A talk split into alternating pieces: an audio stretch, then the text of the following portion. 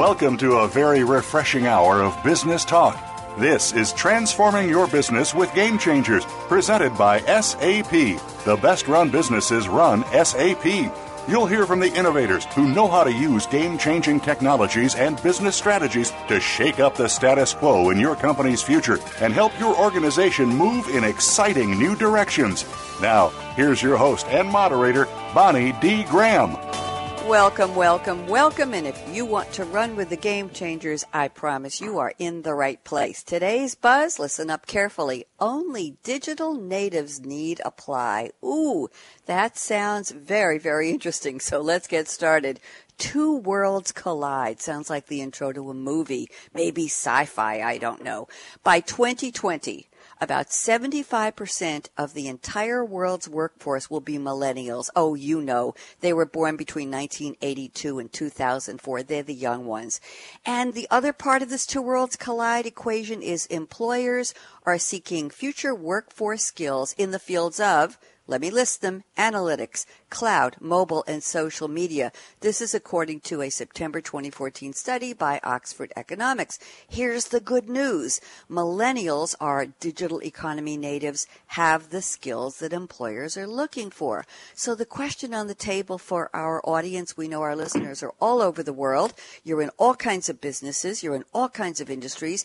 How can your organization prepare to meet the demands of the digital natives? Who may be looking for something a little different than the rest of your workforce, as well as your really important need to grow your company, your business, your organization through globalization. That's where we think the two worlds collide in perhaps a perfect storm. We have a great panel lined up to help us figure this all out and give you some great insights into what's happening around the world with millennials, and digital natives. So, first up on the panel, a returning guest. Pleased to welcome back Ben Dollar, a principal in the human capital practice of Deloitte Consulting LLP. And Ben has sent me an interesting quote from Vint Cerf, C-E-R-F. If you aren't familiar with him, it's Vinton Gray, Vint Cerf. He's an American internet pioneer and believe it or not, he is recognized as one of the fathers of the internet. Yes, sharing this title with American engineer Bob Kahn and Donald Davies. And he has won all kinds of awards.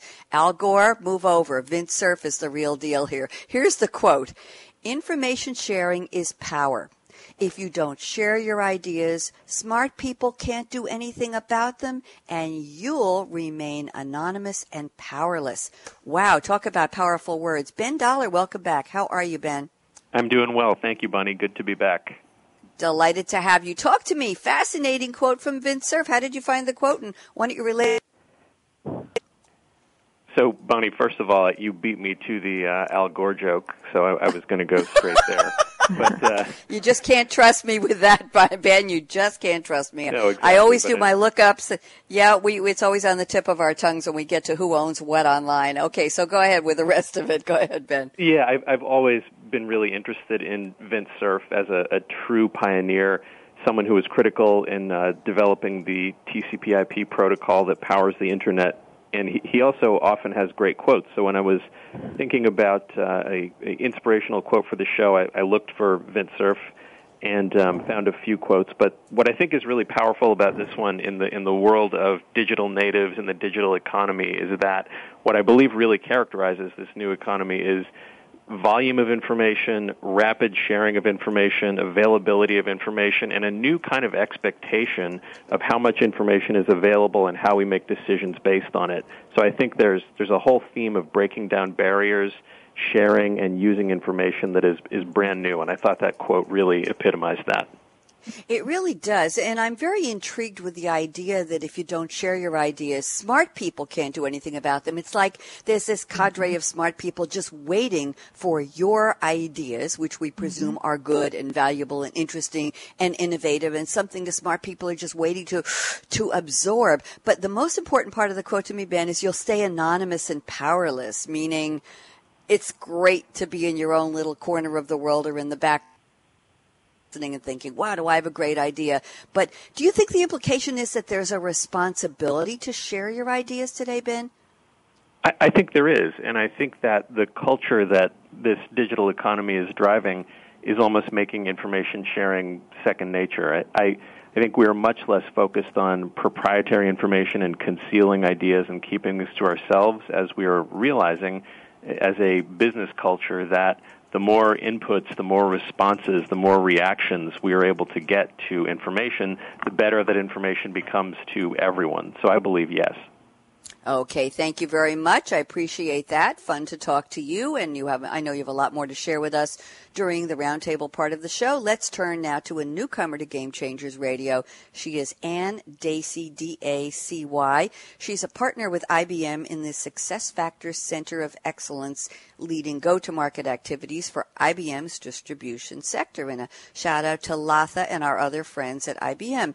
And Anne has sent me a quote from Vince Lombardi. Oh, those of you who don't know, for goodness sake, look him up. American football player, coach, executive, best known as the head coach of the Green Bay Packers in the 1960s, where he led the team to three straight and five national, total National Football League championships in seven years, in addition to winning the first two Super Bowls following the 66 and 67 NFL seasons. But I go on and on and on.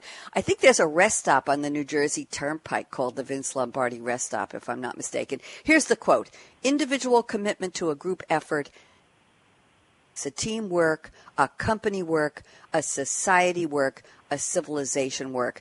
He sure packs a punch, doesn't he, Anne Dacy? How are you today? I'm wonderful, thank you. And yes, he does and did and is still admired um, all these years later. I think that I chose that one because it really um, characterizes what we try to achieve, even in this digital economy, one that is um, is surrounded by cloud and borderless workers, and it makes it very important that you achieve engagement in the right way so that you can um, aim towards a common goal and understand where your picture is in terms of uh, where you fit and where the greater picture is. And thank you. Do you think millennials get this? Do you think they see the bigger picture, team, company, society, civilization? Are they thinking on a more localized me, me, me view? Pardon me, but just wondering your POV. What do you see?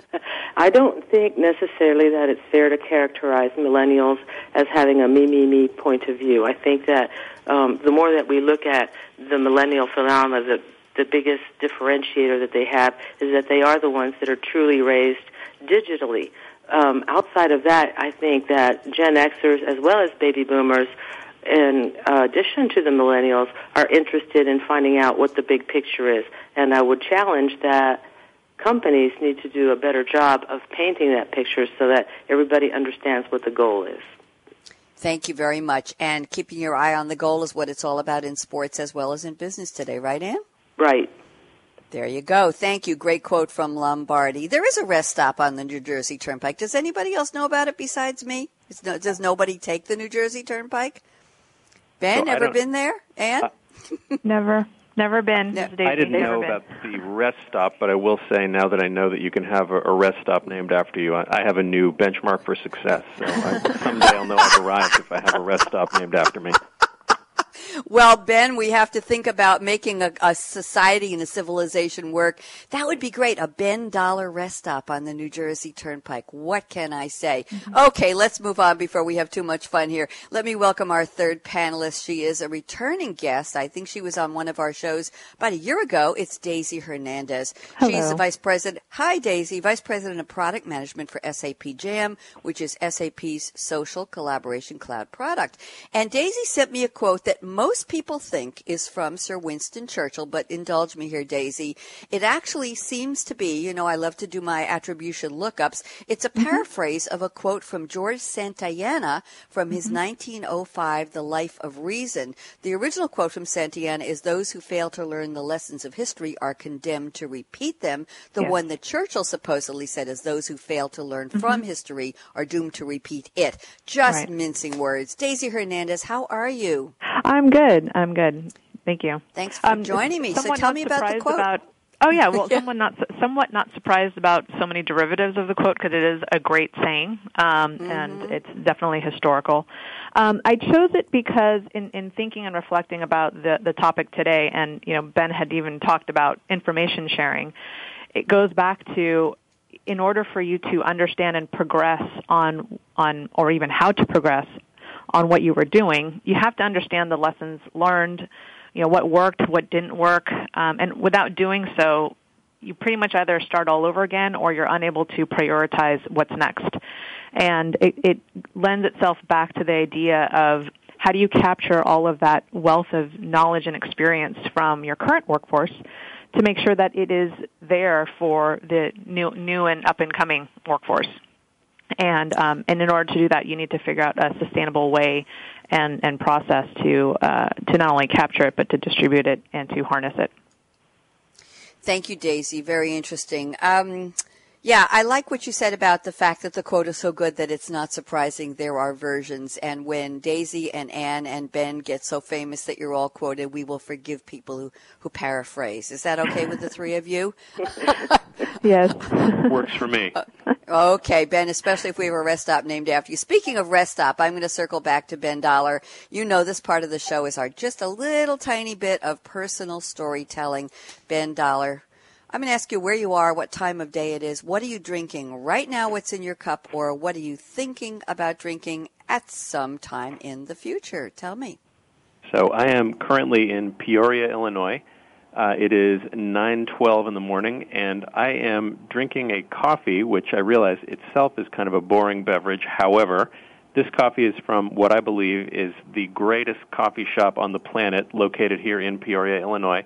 Uh, it's called 3030, and they, they serve um, these beautiful organic coffees, which they honestly treat as though they're serving you fine wines. So um, this is just a, a wonderful cup of coffee that goes far beyond the usual coffee that I drink at home. Wow. Is there a name to this coffee? Is there a flavor? Is there a size? Is it hot? It's summer. Is it hot or is it cold? Just tell us a little more about what is the coffee. Uh, the coffee is hot. It is an African coffee. I can't remember exactly what the name of the blend was, but uh, it has a really nice kind of tart and, and slightly sweet flavor. It's a medium. Uh, already had another coffee this morning, so don't want to overdo it on the caffeine and uh, you know go nuts on your show. So going with a medium. okay, thank you very much. Glad you're drinking something fantastic. Appreciate that. And Daisy, where are you? What's the time of day? What are you drinking, or what are you thinking about drinking after the show? I am in beautiful Boerne, Texas, in the Texas Hill Country, and um, working out of my home office today, and it's 9:13 a.m. And this morning, because I am um, in particular nursing a bit of a summer cold, I have an extra large cup of Teavana Darjeeling de Triomphe, which is a lovely light uh, English uh, black tea and it has a little bit of lemon in it, and it is soothing my throat, and it's also in my Mickey Mouse cup. That reminds me to take everything with a grain of salt. It's all Mickey Mouse. now there's a life philosophy statement, Anne Dacy. Thank you. I love it. Perfect. It is. And, and Anne, do you think people who wear Mickey Mouse watches, I think Apple needs to make one with, with a, just that starts out with, I know they have a Mickey Mouse face on their watch, but not sure if that's the starting screen. Uh, do you think Mickey Mouse would be honored to know that he's helping people take life a little bit less seriously? What do you think? I surely hope so, seeing as my kitchen is decorated in tasteful Mickey. I knew I liked you. I knew I liked you. Thank you, Ed, for sharing a lot of personal information. Daisy Hernandez, how can I ask you to top those two stories? But you can certainly give it a try. I'm not sure, but um, I am in Palo Alto, California. It is now 7:15 in the morning. Um, I did I, I did get my usual um, cappuccino from the from the machine but we could probably tell from my personality is I like to tweak everything. So while it's while it's um, emptying into a cup, I add some hot cocoa in it to make my own version of a of a mocha. Um, so that's what I'm drinking now. However, what I would love to be drinking is um, there's a place in Carmel, California, called Carmel Belle, and I went in one one weekend, ordered a latte, thinking it's just a plain latte, but they make it hand whipped cream that's super cold. then they when they pour it on top of the hot espresso, it just melts like almost like ice cream and it's decadent and it just makes you feel very special and warm. And from my perspective, that's the epitome of what epitome of what it means to even the smallest moments can be the special moments. Oh, how beautiful! I think we just wrote the uh, wrote some liner notes for a record album or for the side of a cup from a new coffee shop. We're going to have to go into business together, the three of us, and it'll be Mickey's Coffee. How does that sound? Sounds works for me. don't Mickey Ma- don't hey, Mickey Mouse around with my. oh, sprinkles. It gets even better. Guess what? We have a great panel and we have a very serious topic. We're talking about the future of work in the digital economy. Specifically, I'm going to repeat the statistic that I used to open the show because I think it bears repeating for our audience. Uh, our audience is global and here's what, what we are talking about. By 2020, and it's not that far away, 75% of the world's workforce will be millennials. That's employers are seeking in future workforce skills what the millennials have. These digital natives have skills in analytics, cloud, mobile, and social. We certainly know that. So we're going to talk about what your organization needs to do to meet the demands of these digital natives in the up and coming workforce. Well, they're already here and your need to grow through globalization. The perfect storm. We'll find out more. Our panelists today are Ben Dollar at Deloitte and hello to whoever is on the handle, Deloitte SAP, who is, tweets so loyally. We're tweeting at hashtag SAP Radio, by the way. Anne Dacy at IBM. Shout out to our friends at IBM and Daisy Hernandez at SAP Jam. I'm Bonnie D. Graham, and I plan to be after after we take a break. We're going to go away for about 90 seconds, and when we come back, Ben Dollar is going to help me kick off our roundtable segment. So don't even think of touching that mouse, that app, that dial. You know the drill. Bread out. When it comes to business, you'll find the experts here. Voice America Business Network. We are witnessing a monumental shift in the way work and business are done. Leaders are looking to radically simplify their organizations while simultaneously engaging and empowering employees to achieve more. These leaders are also seeking to leverage exciting innovations born from interactions between people, businesses, and things in our newly responsive and intelligent, hyper connected, networked global economy. Join our experts as they analyze and discuss how leaders and their teams can help shape the future of change. When it comes to business, you'll find the experts here. Voice America Business Network.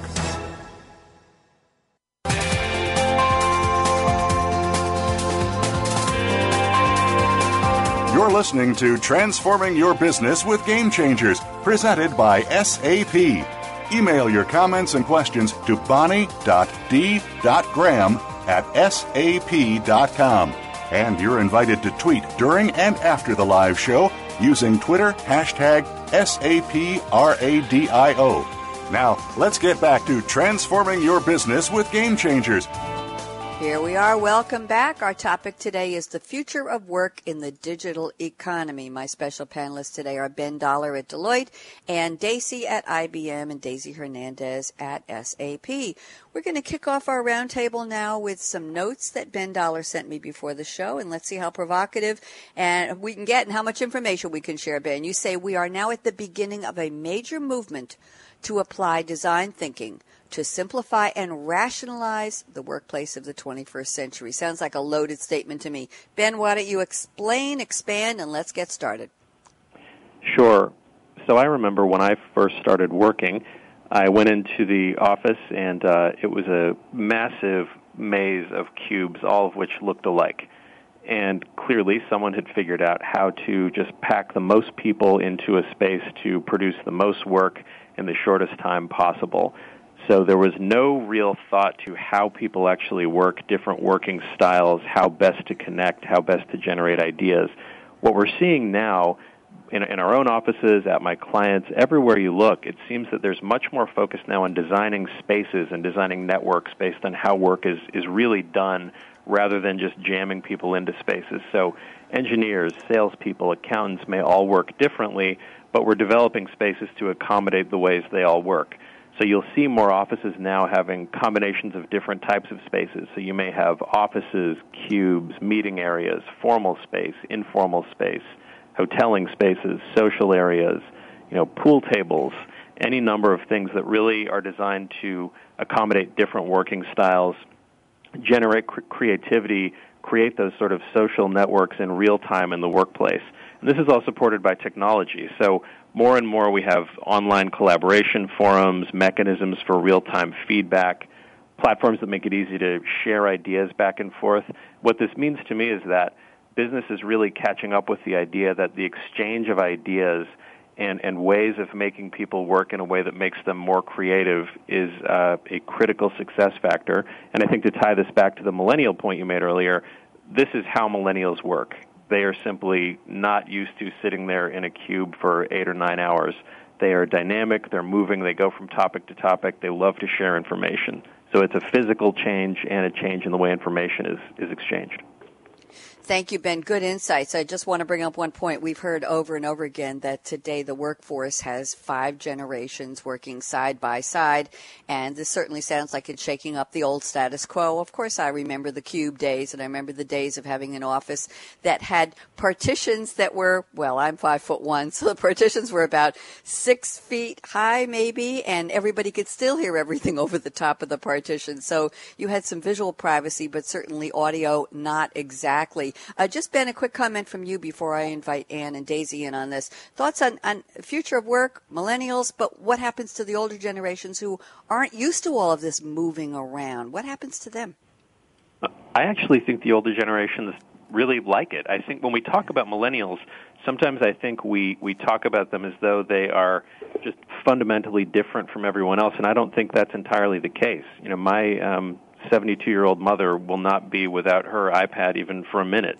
So I think that for for many people, I, I would classify myself as a Gen Xer. It's a welcome change, and I, I think it's fun and exciting. So I don't think anything bad happens to the non millennials. I'm glad nothing bad happens to them. I feel better now. Anne Dacy, talk to me. Thoughts on what Ben just introduced? I uh, agree that there's been quite a revolution in terms of how office space is managed, I think there's a couple of dynamics. One has to do with um, the ability to support collaboration across matrix teams so that uh, you achieve a, a project based or program based result.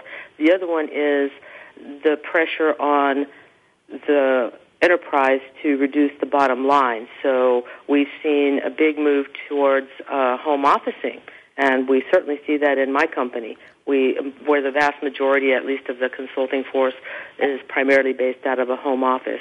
So what you really need to ensure is that the social collaboration aspects and tools are in place to allow for creativity and thinking to flourish in those types of environments.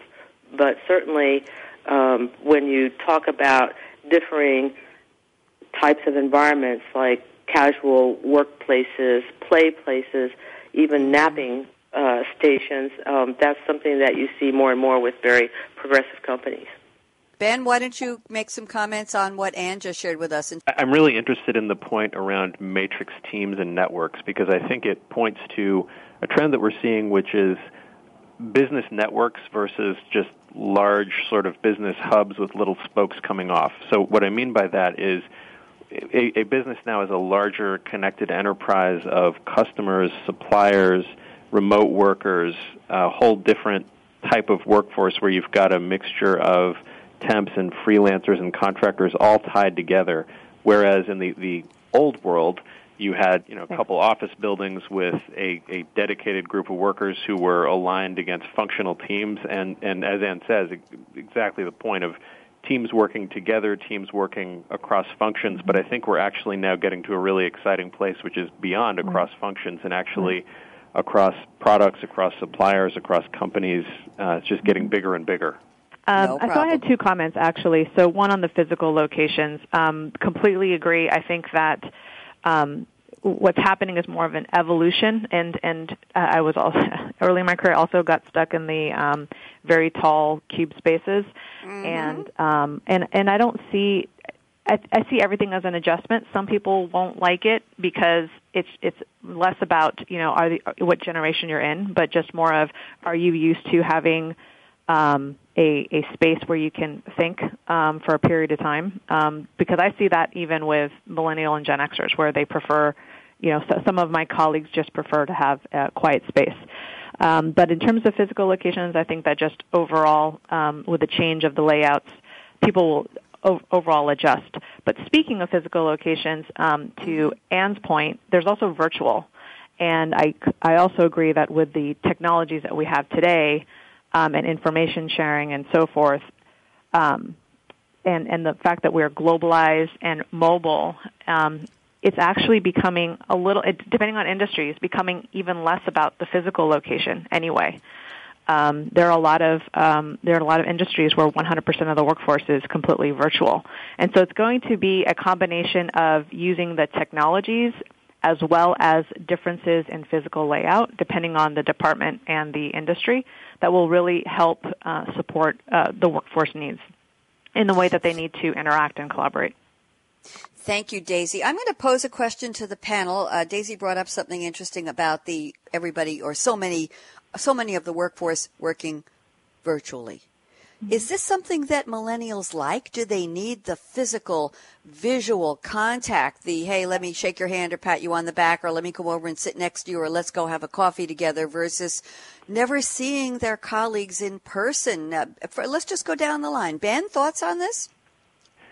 My experience with millennials is that they, they like variety they like to come into the office and shake hands and see people, but they also make very meaningful connections from social media or, or virtual connections. So the home office, I think, is something that really plays well to millennials, but I, I, I don't want to paint the picture that they are uh, in some way antisocial. I think they're very social and they, they like to communicate with people in a variety of different ways.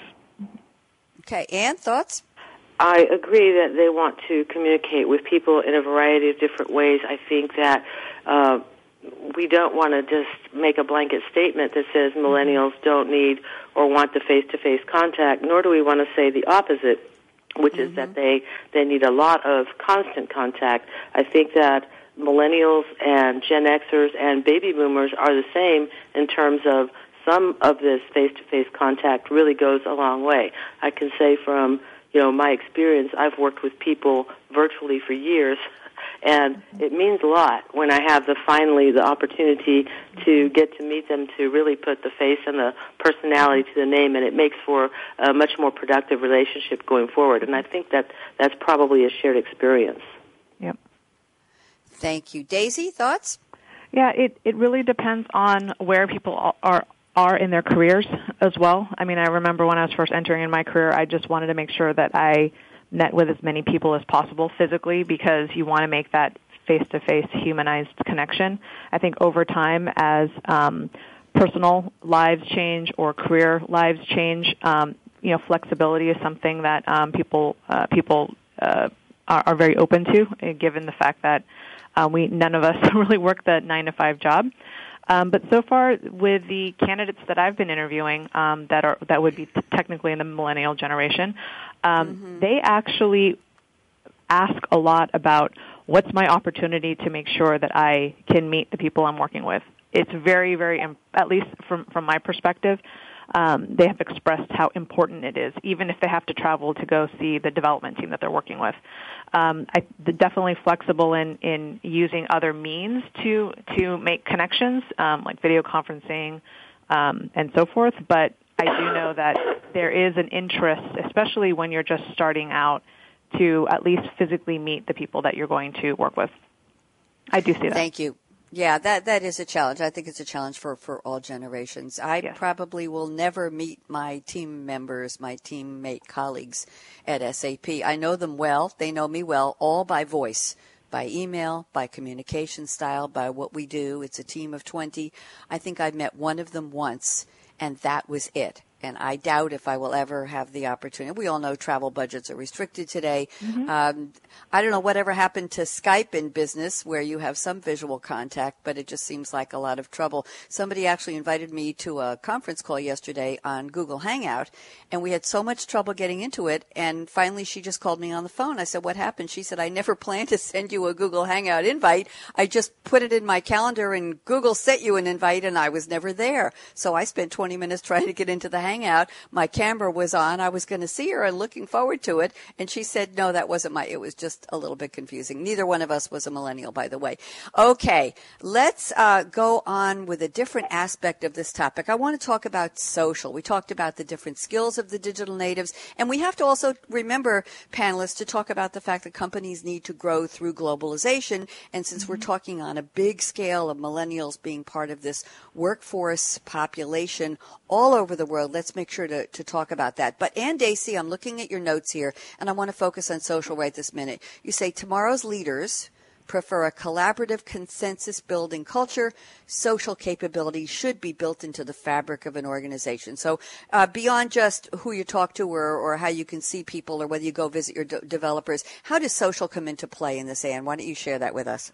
It is absolutely essential in terms of being able to leverage this borderless society that we are working with. It's also essential to be able to leverage the fact that we're using a lot more um, casual workforce members because it's um, definitely the way that work of the future is being done. I think more than anything. So um, if you're if you're not doing this thoughtfully, if you're not doing this um, with a keen focus, you're going to miss the boat as an organization. It's really about making sure that you're not only providing the tools, but that you're providing the collaboration network of people to help make this um, very real in an organizational culture. It needs to be driven by senior leadership, and it needs to be instituted with passion and then continued to uh, be fostered to make grow. Mm-hmm. Daisy, I hear you. Talk to me. Thoughts? Uh, no, I, I, I definitely agree. I'll take that an, another step further. It's not just incentivizing people to put the information in these tools because it's the information that's powerful, not the tools themselves. But more importantly, if it's going to be ingrained in order to be part of the culture, it also needs to be ingrained in the processes and interactions that are natural today. So, for example, using it for um, social onboarding, using it for ramp up and training, using the kinds of words that are work related, but using the same technology to help support that. Um, and uh, and making it ingrained as you know this is just the way that we work, um, and I think if something can help people get their work done and people can see the value of that, that is also in a in a form um, an incentive for people to continue to um, connect and use these tools to generate the kind of information that's valuable for everybody. And, you know, there's a lot of focus on the millennials, but as you pointed out, mm-hmm. there's anywhere from four to five generations uh, in the workplace. I, I instead would like to see uh, more discussion on how we bridge these generations because I think that, as we all pointed out, it's not just the millennials that are using all of these tools today. I mean, mm-hmm. if you look at mm-hmm. Pew Research, quite a number of adults in various ages are all using social networking tools um, in their personal life. So I don't think it's about having people learn how to use the tools. It's about putting together the tools and rolling them out such that it makes sense in the context of the work that they already do today. Thank you. Well put. Ben Dollar, thoughts? I think innovation drives competitiveness, and as I reflect on some of the thoughts here, being creative, using information, changing directions really quickly, even forming teams quickly are all really critical to innovation. And I, think being able to put the networks in place so that people are able to do that, um, whether they're mm-hmm. texting each other ideas or sharing things through social media or meeting informally, just really enables that rapid exchange of information and, and, generates ideas which really get to innovation, which get to competition. So mm-hmm. I, I, agree with the point that it's not just about millennials, it's about putting things out there that enable everyone to exchange ideas and uh, think more quickly than they're used to. Mm-hmm. Interesting. Think more quickly. Is that uh, go back to what we've talked about on many other shows, Ben?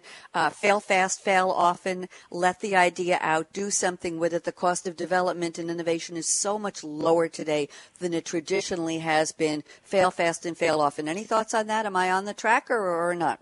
I think that's an exciting concept, and it's one that many companies now are trying to embrace, but frankly struggling with.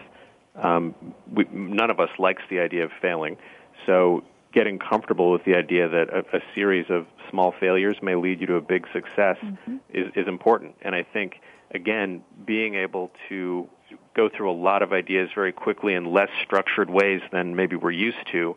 Uh, you know, you don't need to have everyone sit in a conference room and formally list 10 ideas to get to, to a good idea. You can exchange information more dynamically, less formally, and, and get to that good idea and, and have your failures be throughout that exchange of information. So I think, yes, you are onto something. Um, I think it's a direction that companies are headed, but it's tough. It's a growing pain. It is. It is a growing pain, and it's. I think it's a cultural growing pain. And Daisy would love to get your thoughts on this topic since you started it. What do you think? I think that it is indeed a growing pain. I think doing it doing it right is a huge, huge challenge, but it's something that um, we need to continue to focus on. To Ben's point, Daisy's point, this isn't just the millennials that are using this. This is everybody, and it's really important to make sure that the collaboration concept um, be strategized at a corporate level and that you um, do pilot the new programs.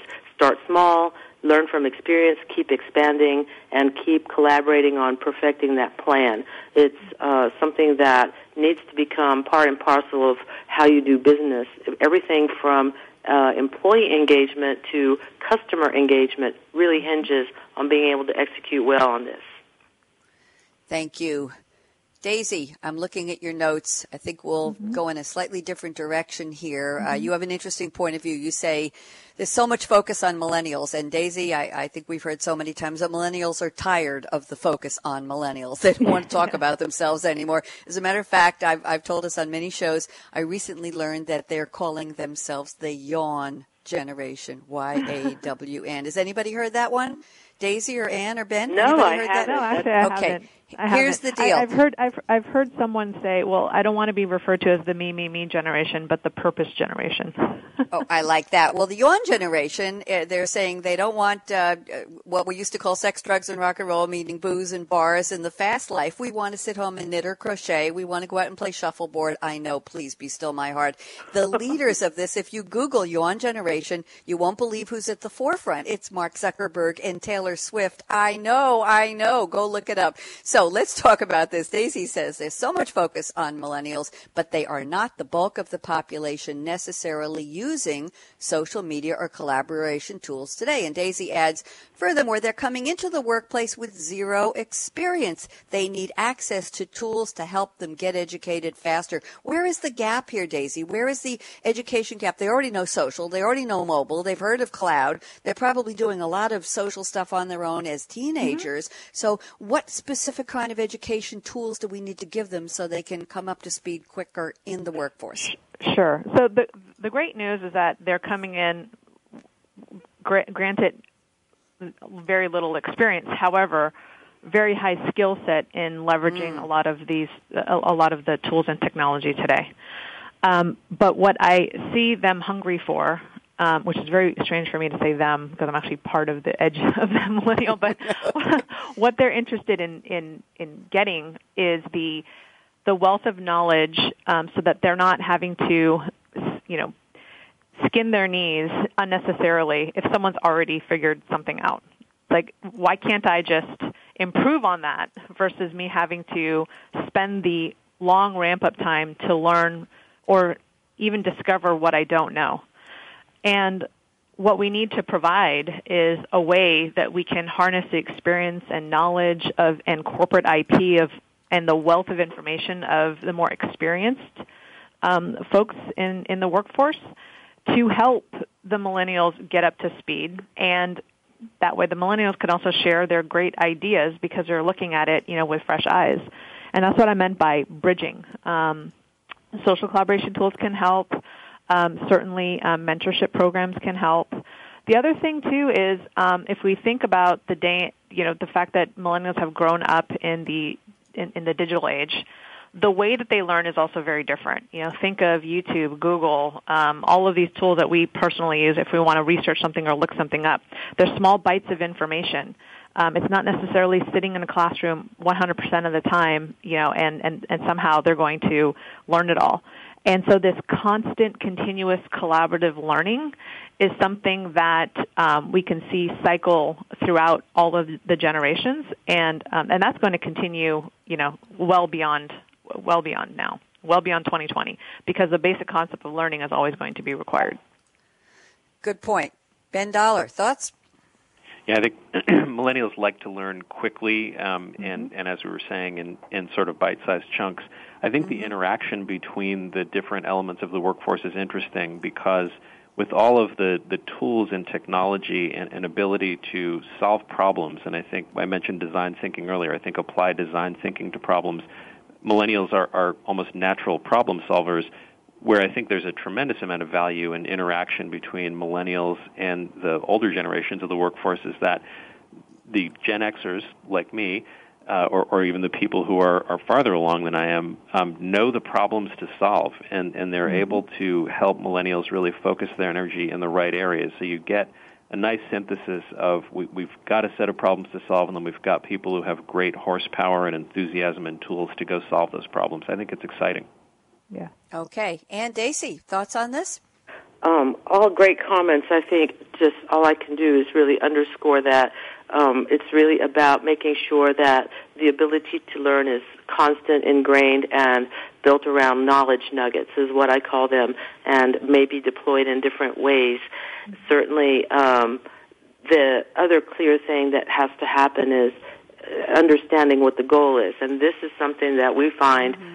Um, not a lot of companies excel at necessarily in terms of making sure that the organizational objectives are translated into a way that millennials or any other worker for that matter can understand how they are, how they fit in that big picture. So it's making that leap of of clarity that is very important because that leads to engagement. It makes them feel like um, they're engaged and they're working towards that common good. It's back to you know my opening quote about building a team. It's, it's understanding where's that team headed. Mm-hmm.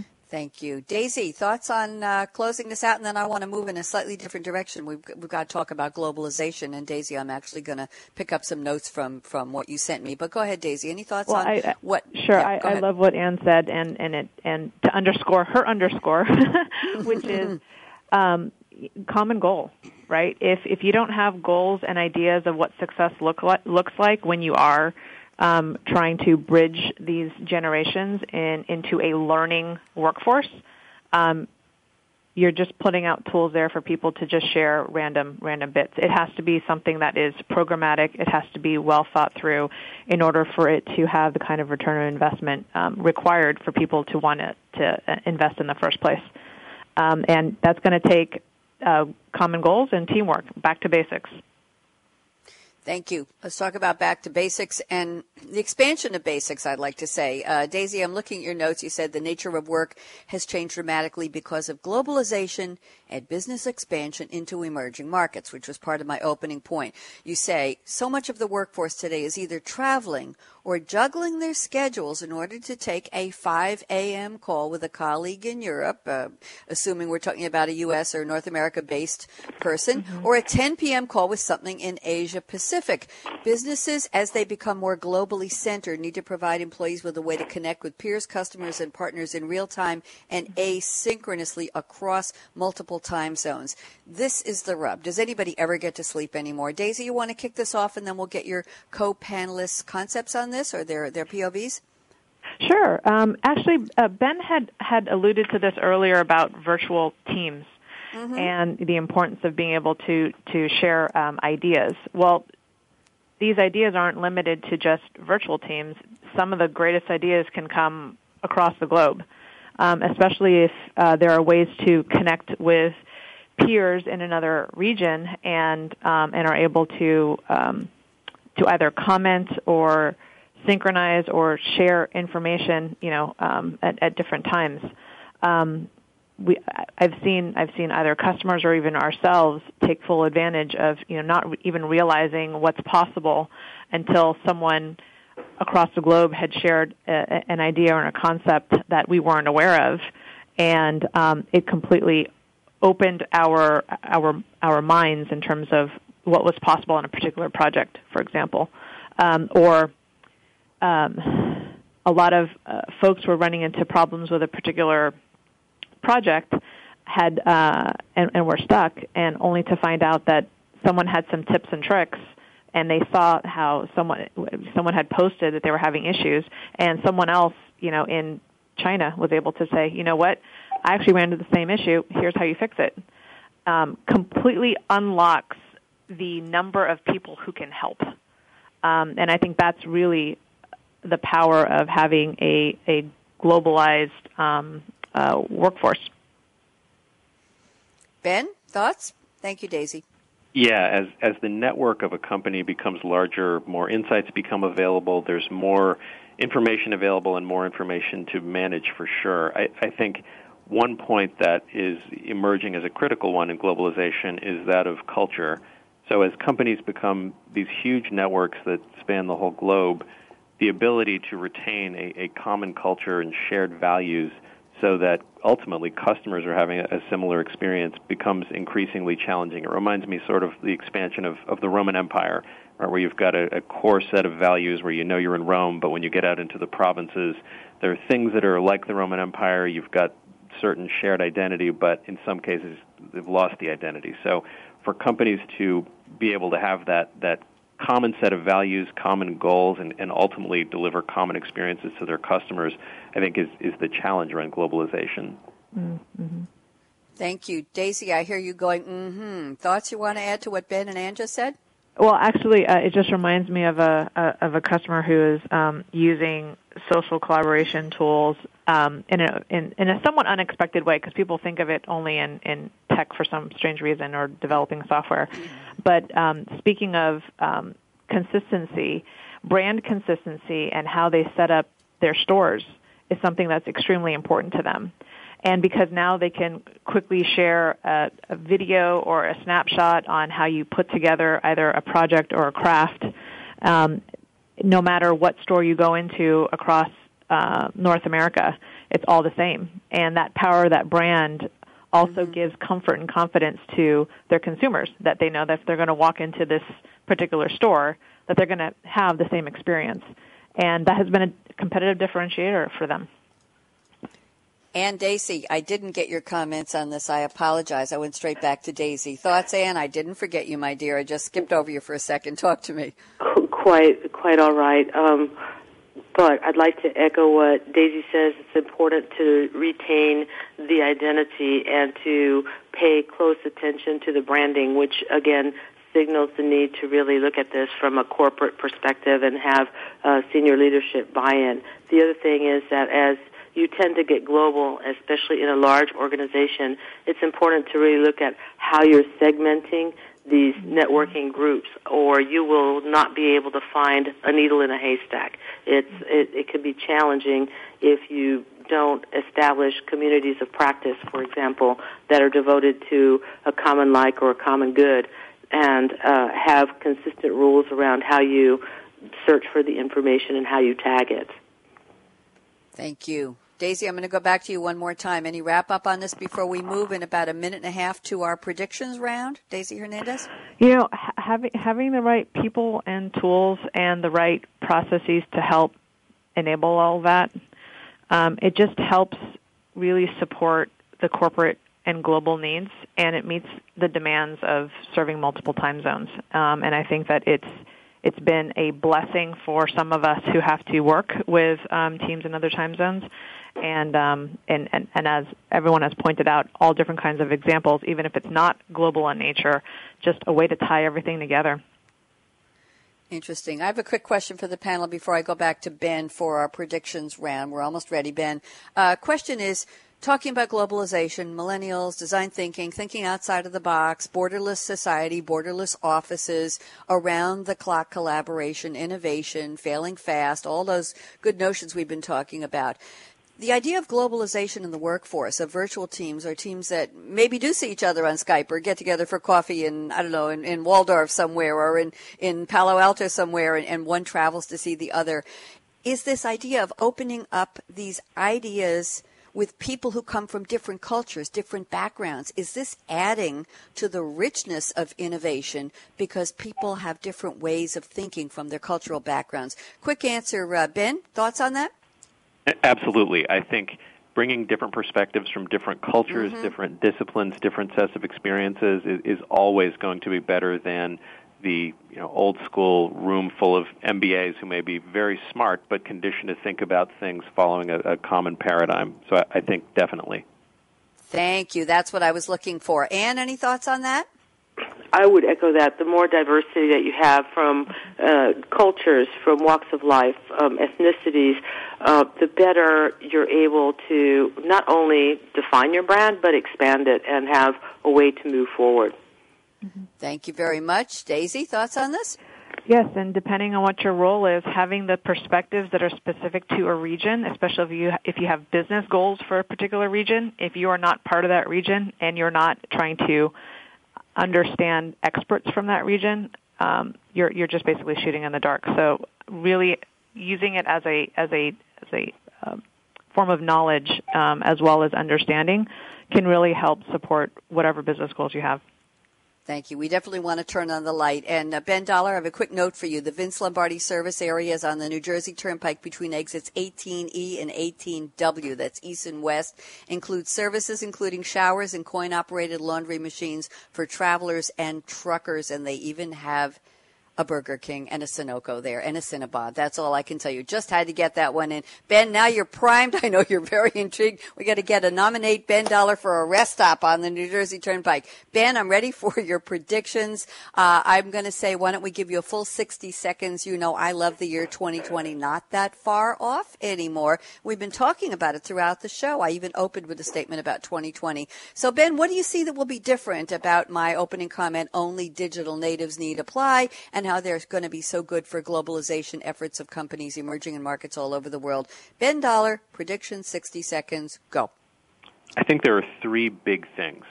The first one is that companies will be more and more identified as elements of networks and, and viewed based on the strength of the networks that they have access to. So a shift from a really central corporate identity to a more dynamic and, and constantly changing network, which involves suppliers, customers, different relationships with employees, which I think is fundamentally different from what we see today.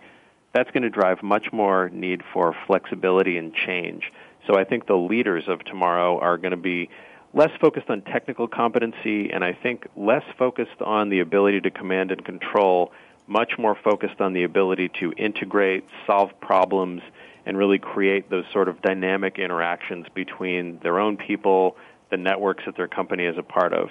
And then finally, I think we're going to see a, a, greater level and amount of information sharing and transparency than, than we've ever seen. So the simple ubiquity of data and ability to share it, I think, is going to change the way that companies exchange information fundamentally. Thank you very much. Well put as always. Anne Dacy, you're up. Predictions, 60 seconds. Tell me your time frame. Please go. I think that as we move forward and companies become more borderless, and I mean borderless uh, from a type of employee, you'll, you'll have more casual employees as well as among countries. It becomes very, very important to ensure that engagement is occurring so that you're meeting organizational goals. And I think that there's going to be a greater reliance on analytical tools to predict and uh, capture the trending and the forward trending that's needed in order to identify areas of expertise that might be required that will allow companies to proactively address these um, these needs in advance of the actual issue becoming um, a problem. In addition, I think companies need to position themselves and are positioning themselves to allow for an environment where employees are able to access knowledge, access learning, access company functions in whatever device they deem fit, whether it's a laptop, a tablet, or a um, iPhone or a cell phone.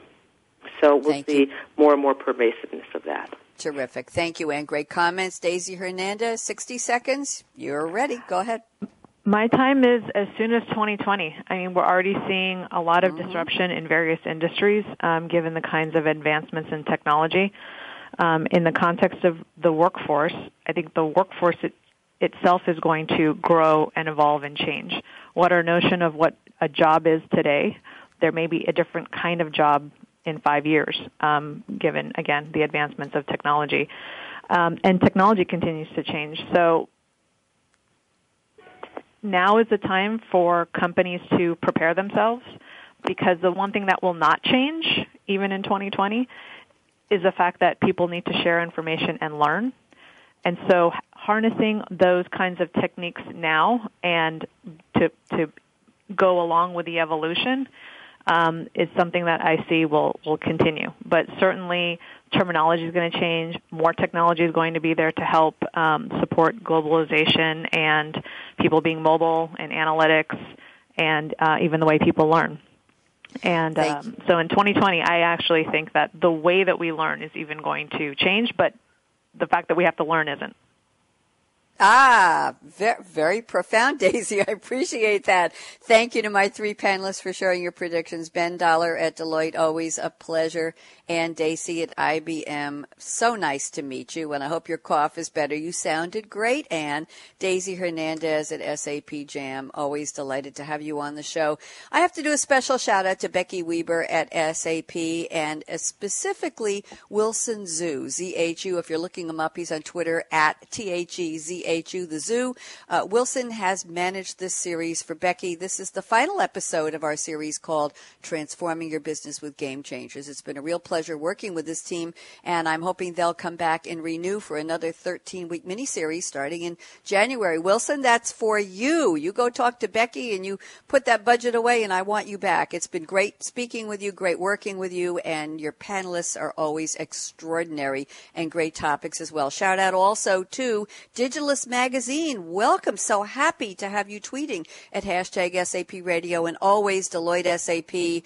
Uh, all the wonderful people we know at Deloitte. Thank you so much for always tweeting when your panelists are on air with us. And a thank you as always to Brad and the Business Channel team at World Talk Radio. I'm Bonnie D. Graham, wrapping up the season for transforming your business with game changers as well as the series that share this time slot, Digital World with Game Changers. That's Brad Borkin and Phil Durbin. And I'll be back as you know, with Coffee Break with Game Changers. In one hour from now, I'll be back here on the Business Channel with a new episode of Game Changing Women Radio presented by SAP. So here's my call to action. Fasten your seatbelt. What are you waiting for? Go out and be a game changer today. See you in one hour. Bye bye.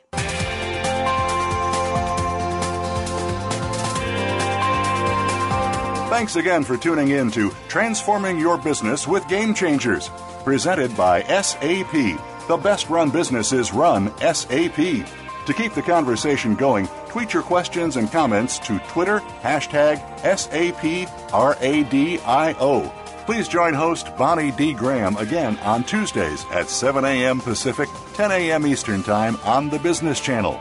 We wish you a positively game changing week.